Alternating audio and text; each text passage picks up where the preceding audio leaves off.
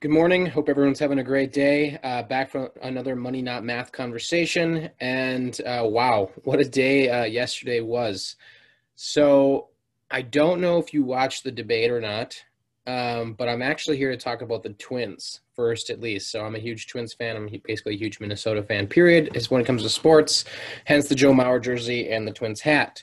Um, I'm going to relate it to financial planning, though. So the last 16 or wait, now 17 times the Twins tried to win the playoffs, they left me and so many other people absolutely disappointed.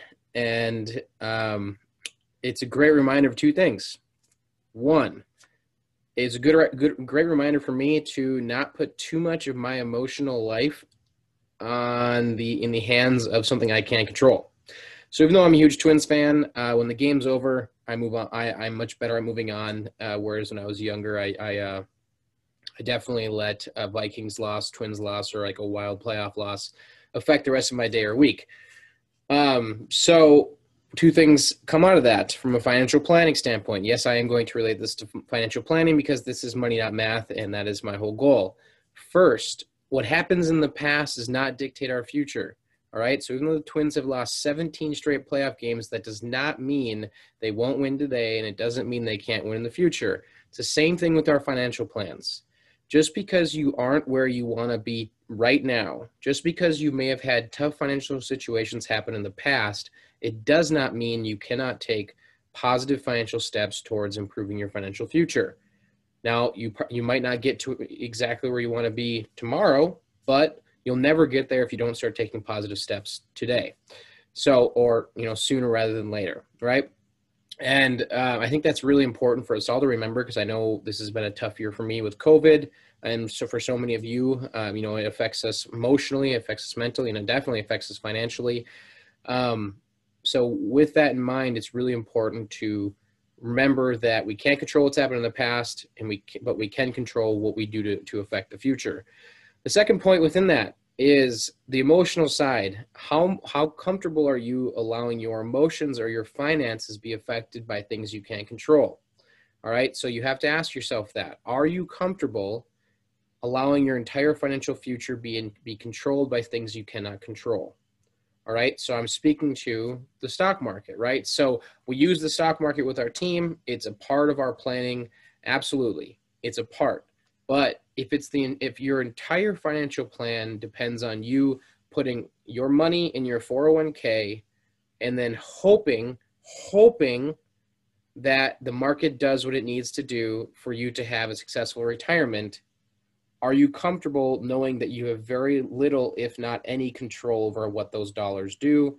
Because and that because the market unless you have a lot more influence than i do um, it kind of ebbs and flows with economic with the economic policies, unexpected unexpected events like COVID, and you know world trade, um, politics, things like that. So that's a big question. That if you aren't comfortable with that, it might be a good time to start building a plan outside of your group um, 401k or 403b or pension or whatever it might be.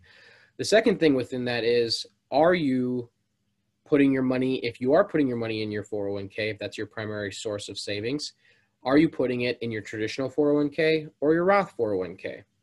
Um, two points on that. First, uh, it's a common misconception that you have to put money in a traditional 401k in order to get the match. In most people's um, group plans, you can put your money in your Roth 401k to get the, and still get your match, which will go in your traditional 401k because the company's not going to pay taxes; they're going to defer them. Back to my question: if you are putting most of your money, primarily your primary way of savings is your traditional 401k, not only are you hoping the market does what it needs to do to provide you a successful retirement, but are you comfortable with the idea that you are deferring your taxes into a reti- into retirement into a time that you have no control over what the tax rates are going to be? All right, going back to the election last night, it's pretty clear that one side, and I don't want to get into politics at all here, but if you want to leave feedback, reach out to me directly. Uh, from a business standpoint, I don't want to get into it, but from a tax perspective, this is a pretty big issue right now. It's it's being made a huge issue as far as who's paying what, who's who's taking advantage, who isn't. but also what are taxes going to look like in the future. So if you are as, if you were as successful as we want to be and have a great retirement, are you comfortable with the idea that outside of who you vote for, you have no control over what your tax rate is going to be in retirement because Congress gets to set that, right? So obviously you can control how much you pull out, um, but we need to live. So if you're pulling all your money out of tax deferred accounts in retirement, that's all going to be ta- taxes taxable income. That's going to negatively affect your Social Security income taxes. It's going to negatively affect your Medicare costs, and it's going to it's going to negatively negatively affect your cash flow if tax if your tax rates are astronomically higher than they are right now.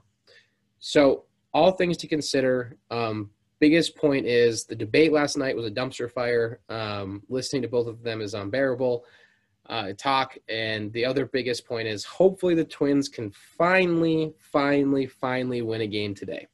So hopefully today's Money Not Math conversation was a little bit lighter, and, but still brought you value. I truly mean everything that I said there as far as don't worry about what's happened in the past. Just try to do your best moving forward. And I hope everyone has a great day. Please do reach out if you have any questions or thoughts. And I always look forward to hearing from you and hope everyone has a great, great day.